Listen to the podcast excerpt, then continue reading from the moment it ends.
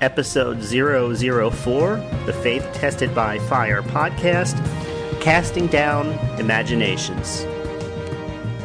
Hey, everybody, this is Jim, and welcome to the Faith Tested by Fire podcast. Today I'm reading from 2 Corinthians chapter 10, verses 3 through 5, using the American King James Version.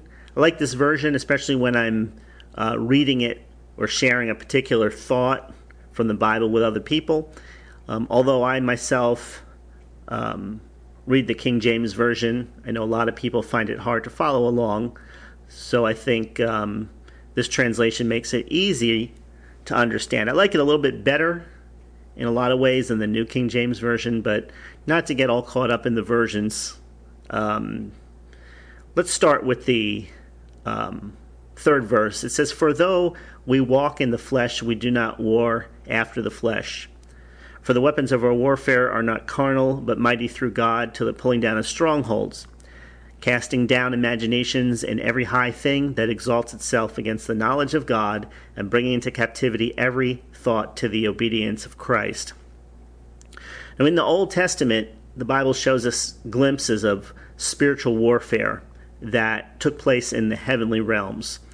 And uh, it doesn't go into great detail about these things, but in the book of Daniel, in the book of Isaiah, uh, in other books, we see that there are fallen beings that ruled over certain geographical locations. And um, so, whether we call them uh, fallen angels, there's different uh, kinds of angels, different levels, and, or we call them evil spirits. They all come under the classification of Satan and his kingdom, the deceiver, the fallen uh, spirit. And uh, we see how they hindered at times answers coming from God down to man, answers to prayer. And just like there is warfare in the natural world, there's warfare in that dimension also. But today, things are a lot different uh, under a new covenant because God no longer dwells in a physical building that's made with human hands. He dwells within people, He dwells within His church. It's made up of Jewish and Gentile believers, male and female, bond and free. We're all one, the Bible says, in Christ. So now your body is the new temple of the Holy Spirit, it's where the presence of God is. It says in 1 Corinthians 6:19, "What know you not your body is the temple of the Holy Ghost, which is in you, which you have of God, and you are not your own." So, at the cross, Jesus broke down the barrier between God and man, God the Father. God is in heaven, but he's also in you. Um, as an example of this, Jesus said during his uh, earthly ministry that uh, he wasn't even the one that was doing the works, it was the Father that was in him. Uh, but yet, towards the end of the Gospels, before Jesus went to the cross, it said a voice spoke out from heaven and said, This is my beloved Son in whom I'm well pleased. Some of the people actually heard it and realized it was God speaking. Other people said it was a voice of an angel that was speaking. Other people said it was nothing but thunder. So it's just like it is today. God's word speaks, and some people look at it and, and they say, um, you know, that has no relevance to the here and now. That was just for back then. Other people look at it and say, um, okay, this is true. This is, but this is just a spiritual. Um, uh, they spiritualize everything. In other words, um, spiritual things and physical things are totally unrelated, and everything that God did for us will receive in the by and by after we leave this world. And then there's a third group of people that says the Bible is God speaking to me today. And uh, I'm in that particular camp, not just because it sounds like a better theory, but because years ago, uh, when I became a believing believer, that I actually put these things into practice and saw direct answers, direct results from believing and speaking certain Bible verses over my life and over particular situations. So we're talking about when your faith is tested by fire. Right now, the way things are in the world, I would say that there are more Christians alive on earth going through tests and trials right now than ever before at any other time in history. So if you live here in the United States, um, I, you you know people who um, are unemployed or underemployed. They're uh, struggling to make ends meet. But yet the Bible says not to worry about any of these things what you're going to eat, what you're going to drink, the clothes that you put on, because God knows already that you have need of all these things. So it's not just the fact that don't worry because God knows your situation. It's don't worry because God not only knows your situation, but He'll make the provision for you. But yet we see time and time again where Jesus basically told whoever had ears to hear that all the blessings of God are reserved for those who believe and doubt not. Mark 11:24 I think puts it the best where Jesus taught his disciples two principles. He first in the 22nd verse he told them that they should have faith in God. So um, I hear some people preaching about having faith in your faith. Um, I understand what that means um, partially. In, in other ways, um, if your faith is in God, you, you shouldn't have to overly analyze um, what's going on with you. I mean, you know whether or not you believe or whether you're trusting God or not simply by whether or not you have worry active in your life. You know, if if you have trouble going to sleep at night because you're not sure if you're going to have enough money to pay your bills that are coming up, or you're already behind bills and you're worried about what repercussions will happen because of that. Um, you know, your mind is telling you that the, you know, the, the ball's going to drop any moment, that something bad's going to happen. Maybe they're going to come and take your car away. They could be here any day. Um, there's a lot of people who have their homes in foreclosure that are fighting that. So you get what I'm talking about. It's one thing to read these things in the Bible and say, yes, amen, and believe it when you're in a church atmosphere or with another group of people, but it's totally different when you wake up in the morning and it's just you or you and your uh, immediate family, your wife or your kids or whoever whoever it is that you're with. And this is where 2 Corinthians chapter 10 verses 3 through 5 is so important because it says we don't war after the flesh. The battle no longer, New Testament battle. Let's put it this way Jesus already won the battle. But in our individual life experiences, we, we fight a warfare. We fight the good fight of faith. And we do it oftentimes by having to cast down imaginations. So the fifth verse in 2 Corinthians chapter 10, verse number 5 it says, Cast down imaginations and every high thing that exalts itself against the knowledge of God. So another translation of that says, Cast down reasonings. Let me look that up quickly here. Um, in another translation. Okay, I just read to you the American King James Version, very close to the King James Version the um, 1965 Bible in Basic English says, Put an end to reasonings and every high thing which is lifted up against the knowledge of God, and causing every thought to come under the authority of Christ. So, this is where we're actually fighting these strongholds, the enemies, so to speak, of your, your faith. The battle takes place in the mind. So, that's why it's so important you know, some people think, well, you know, there's a delay to the answer because angels or demons are fighting in the heavenly world trying to bring the answer uh, through to me, and that's why there's a delay between the time that you pray and the time that you actually see the answer. But if that's if that were true, then you would be walking by sight and not by faith, because the only way you would know if the battle were won or not in the invisible world was by what was happening in the visible world. So, for instance, if suddenly um, things turned around in your circumstances, then you could say, okay, well, the, the Lord has won the battle. Or if things aren't going your way, you think, well, the battle's still raging, it's not over yet. But see, faith doesn't look at what is seen, faith only deals with things which are not seen. Because if you can see it, you don't need faith for it anymore. So faith says, I have the victory before it sees the victory.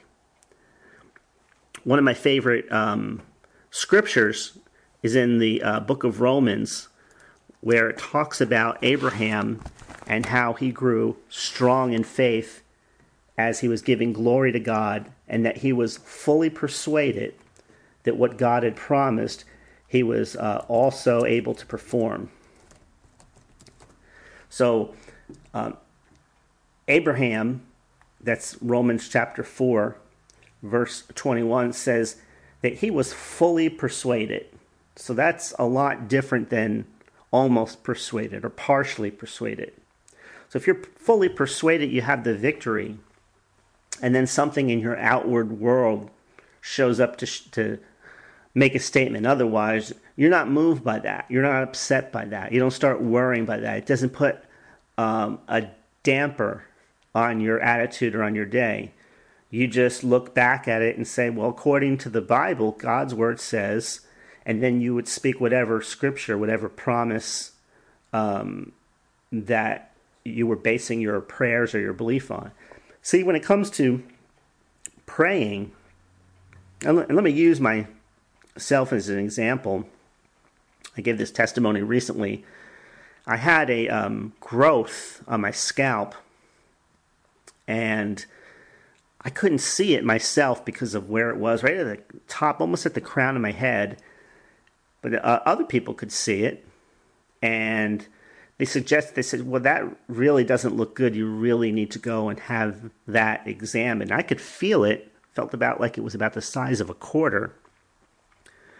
And so I prayed according to uh, Mark eleven twenty four and I used the principle of speaking to the mountain in Mark 11:23. But before I did that, I went to the Lord and I laid out my entire case before him. And I based that on Isaiah, the book of Isaiah. I think it's um, 43:26. But let me just check to make sure. And this principle changed my entire the way I approached prayer when I was going under severe times of testing and trial. Um, let's see, 4326, it says, um, this is God speaking.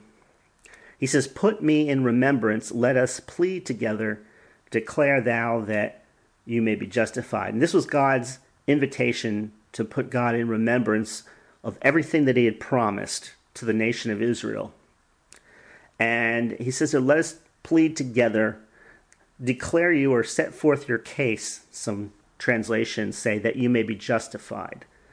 So the idea of being justified, you know, if you have a just argument or a just case, and you think about how the legal system works, or at least how it should work, it doesn't really work like this um, but in heaven it does, that um, a lawyer comes before um, the judge bringing forth, um, I guess we call it case precedents.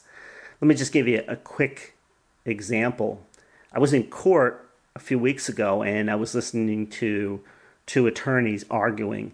The one argued that the statute of limitations had already passed for their client and that the prosecutor could no longer bring this case back up because they brought the, this particular case um, had come before the judge before, but it was brought by a different party. It had to do with um, the title on their home, and there's just a whole issue about clouded titles. And then the um, person brought forth a case precedents which show that similar type cases have been dropped um, in certain jurisdictions.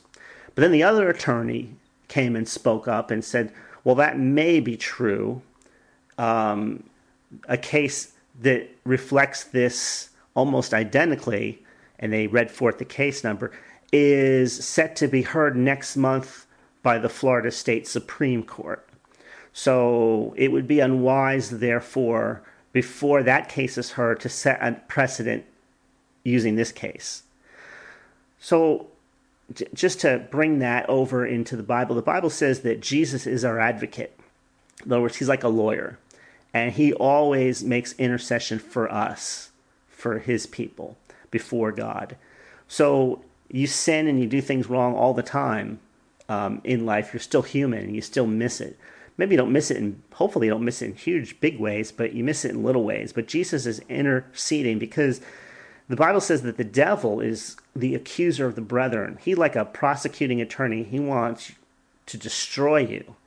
And he needs an open. He can't come in and destroy somebody because if he could, he would just destroy the entire human race. We'd all be dead long time ago. But he, because when people sin, it gives open doors.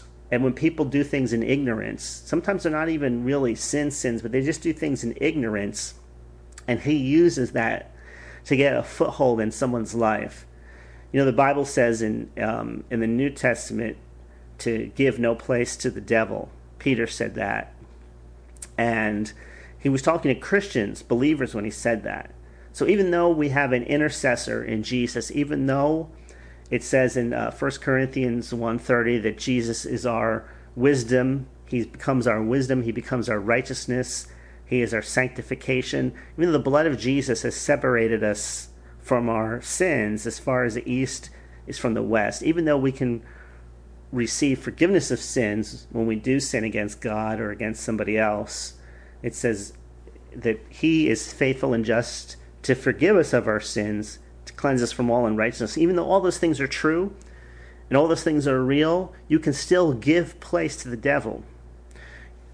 Jesus said in John's Gospel, chapter 10, verse 10, that the thief comes not but for to steal, kill, and destroy. I've come that they might have life and have it more abundantly. So you know the devil's not God's subcontractor. You know, he is out to destroy you. And even though it's true that you can learn, you learn uh, certain things from experience. It's just the nature of how human beings work. You don't have to learn that the devil is a destroyer by having your life destroyed. You can learn that by number one, the stories that were recorded in the Bible. It says these things which were written were written for us so that you would learn um, how life works, what the truth is, who God is. All these things were written, recorded for our learning.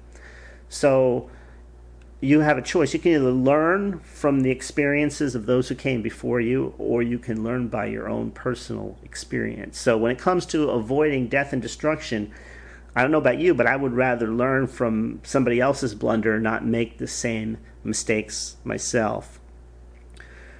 So, when it came to that situation where I had that um, growth on my head, right away, I didn't start thinking like a lot of religions have taught people to think when I say religions, I'm not talking about outside of Christianity. I'm talking about just different sects within Christianity. So some people might say, well, that's God trying to teach you something. He brought that situation into your life. Well, I look at it like, well, you know, this thing is here to steal, kill, and destroy. This doesn't belong on my body. God didn't design the body to be growing uh, anything. no cysts, lumps, bumps, anything like that. Um, those things aren't from God. And Jesus said, when you pray, pray that God's will be done on earth as it is in heaven. No one in heaven has cysts growing on them. No one in heaven has cancer. No one in, our, in heaven has arthritis or is bent over. No one lives in pain or fear. No one has lack in heaven because God's will is done there. So you can see from Jesus' own life, Jesus said, If you've seen uh, me, you've seen the Father. Wherever Jesus went, he brought life. Um, he took care of the poor, he took care of the sick, um, he took care of those who were demon possessed. There's never one instance where someone came to Jesus with a request for help that he denied them. The only time he ever got to the point where he didn't actually respond directly the first time was with the woman at the well who wasn't uh, Jewish. She was a uh, Gentile, and his mission was to come to the lost sheep of the house of Israel. And then the apostles and disciples went out from there into the whole world and brought the gospel, which is good news to everyone. But even though he wasn't sent, she still received a miracle because um, Jesus, she basically said to Jesus when she was talking about her daughter that was oppressed by demons, that even the dogs get the scraps of bread that fall from the master's table. And when he heard this, he thought, Woman, great is thy faith. In other words, she wouldn't take no for an answer. But you see, this is the point, and this is what I wanted to focus on here, is the fact that she had an argument that was real to her. And her argument was that you're the master, and even though I'm not fit to sit at the table, I'll take even the scraps that fall from the table. So this really um, showed where her faith was at. She came believing that Jesus would help her. And when Jesus gave her a reason why maybe she should turn around and go away, she wouldn't take no for an answer. Now, when it comes to praying, Jesus himself said in Luke 18:1 that men ought always to pray and not faint some translations says say that um, it's worded that men ought always to pray and not lose heart, faint, or give up. And then he tells a story about an unjust judge.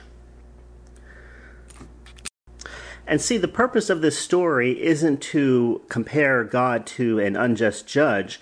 It's actually showing a contrast, meaning that if this woman um, who came to an unjust judge and refused to give up, if she could get justice just by her willingness to stick with it and not quit, then how much more will God, who is just, answer the prayers of those who come to him?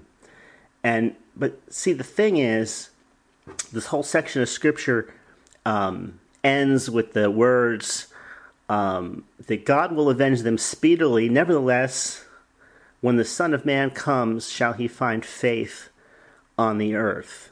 So God responds yes, God is a God of love, but God also is a faith God, and he can't separate the two one from another.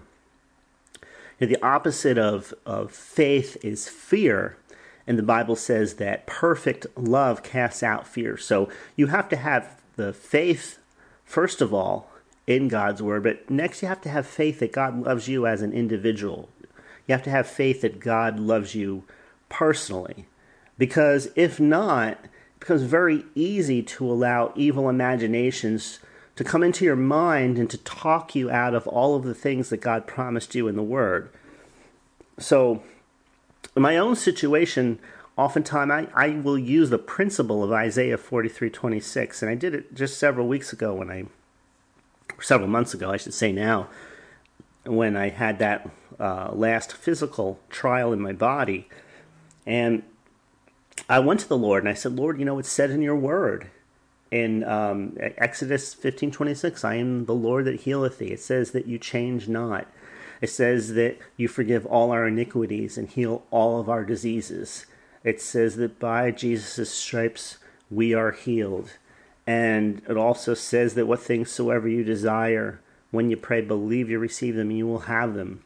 And I said, Lord, right now, I'm filled with faith, but I want you to know that I'm going to make a commitment right now. I'm putting this in your hands. I'm going to believe when I've finished praying that I've received the answer and I'm not going to second guess it.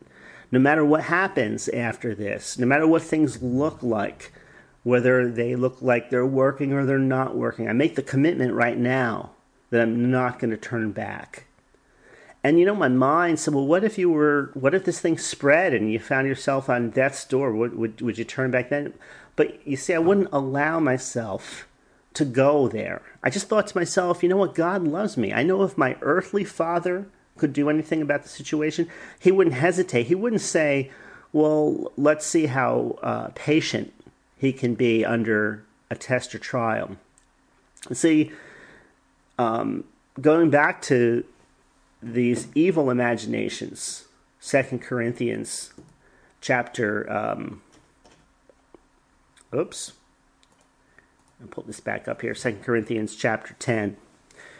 Um, a lot of times it, it, it appears that things are one way when they're really not because we're, we're being hypnotized by the thoughts of our, our, our mind.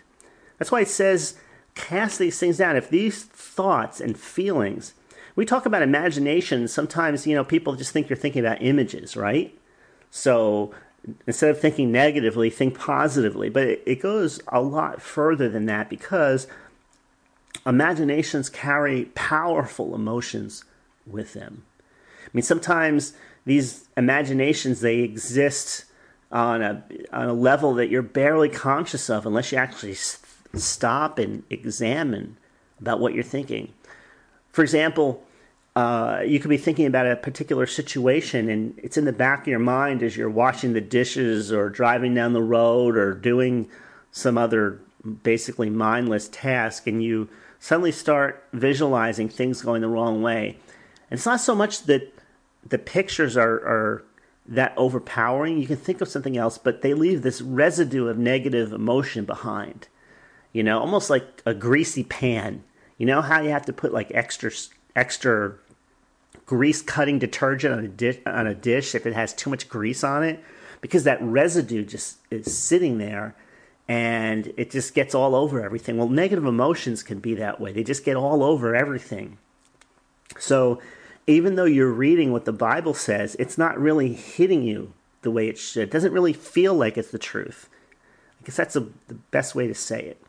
So when the truth goes into your heart and it really starts soaking in, a lot of those negative feelings then they start to lose a grip on you and you start to feel better too. Bible says the joy of the Lord is your strength. So when you realize that God loves you and you're reading these scriptures like it's God talking to you, then it's a lot different than just reading it from a theological base and saying, well, you know, the Bible says that our body is the temple of the Holy Spirit, and yeah, Jesus lives in me, but that's great. But the problem is, how are we going to get a thousand dollars by next week to pay the bill? You know, Jesus isn't going to jump out. You, you know, when you start thinking that way, then you become your own worst enemy. That those are evil imaginations. Those are things that have to be cast down. So you have to create another argument. I mean, I've actually come before the Lord and argued my case.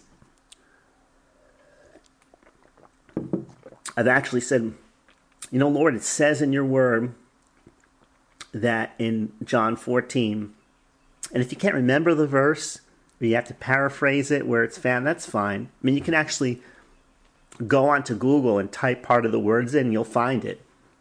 If you don't know where certain verses, you only know part of it, go online, use Google, look it up easy to find. Just type it right in, right into the search bar, and it will bring up the verses that match that or close to that.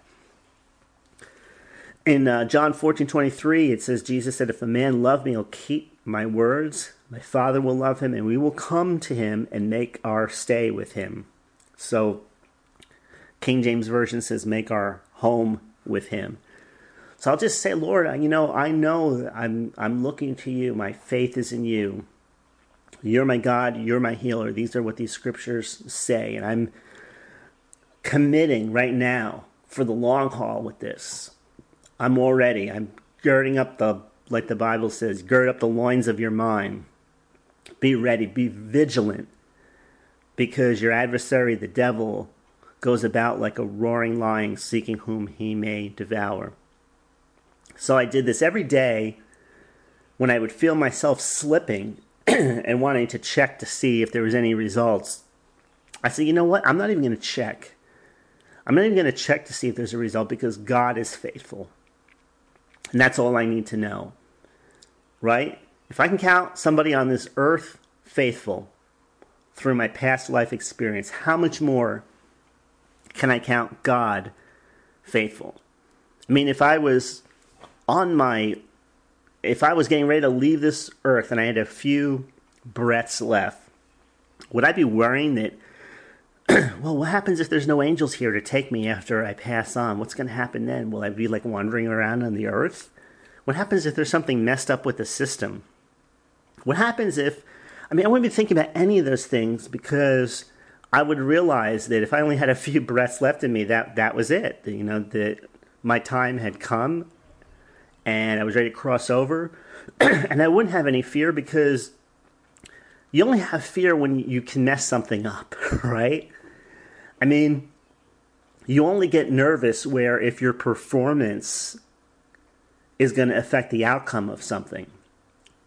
And so if you look at prayer that way and faith like that, like you have to perform at a certain level in order to get results, well, then it's nerve wracking because maybe you're not going to perform right, right? But but faith isn't a performance. Faith is just trust, and faith is convincing yourself because it starts in your heart that what you read is true, that what the Bible says is true, that prayer does work that does work for you, that God knows you by your first name, that the Lord knows you, Father, Son, Holy Spirit, they know you intimately, every detail of your life, and that they love you unconditionally. And that because the Creator of all things loves you that much, you don't have anything to worry about. You don't have to check, you don't have to wonder if, you know, because you said something foul or something at work yesterday or, or a few minutes ago, if that just canceled out the whole prayer process and now you got to start over again. It doesn't work like that. Telling you from the Bible, and I'm also telling you from personal experience because sooner or later you got to forget about what somebody else said or taught or did because this is your life. It's no one else's. This is your life. you have to walk with the Lord for yourself you have to experience prayer, believing, and receiving for yourself, or else it's just words in a book, right? In other words, if your prayers, your believing, your faith doesn't change the world around you, then all you have is theory. You don't have really reality. Let me put this way all you have is religion. See, religion is just theory without power. That's why the Apostle Paul said, it says, When I came to you, my preaching and teaching weren't in the enticing words of man's wisdom, but my preaching and teaching was with the power and the demonstration of God and the Holy Spirit. That your faith not rest in the wisdom of man, but in the power of God. So, where is your faith resting? Is it in the power of God? Then you need to start saying that. You need to start saying it aloud. You need to start speaking scriptures over your particular circumstances. If it's healing, physical healing you're in need of, you need to start quoting scriptures. Bring these scriptures to the Lord and say, Lord, I am standing on your word. Because it's said in the book of Psalms that you forgive all our iniquities and you heal all of our diseases. You said in the New Testament that Jesus changes not. He's the same yesterday, today, forever. And he came to destroy the works of the devil. and sickness is a work of the devil. Okay, I'm going to stop right there. And by the way, um, that growth on my head disappeared. It took about 14 days before the person said to me, how's that growth doing on your head? And I said, honestly, I don't know. I haven't been checking and I haven't been looking. And they said, well, do you mind if I check? I said, no, go ahead. And they looked, and as they were checking, I remember thinking to myself, you know, regardless of what they say, I'm ready. I'm going to keep on believing. I'm going to keep on thanking God that I had the answer. I'm going to do what Mark 11 24 says. I believe I received it, and I believe I have it now. Well, after that person looked for about 15 minutes straight, parting my hair, pushing it to the side, scrunching it up, looking down, look, having me come in the light, they said, "There's nothing. There, it's not there. It's gone." So Thank you, Lord. God is faithful. The Bible says he watches over his word to perform it. Book of Jeremiah. So um, that's all for now. Whatever test and trial, whatever situation you're in, take these words to heart. Do them. Speak Bible scriptures, whether you quote them exactly or you use the King James, New King James Version, American King James, whether you use the American Standard, NIV, whatever one you use the truth is still the truth, but it's not going to have an effect in your life until you begin to confess it with your mouth. Thank God for the results. This is Jim. Thanks for listening. We'll see you again soon.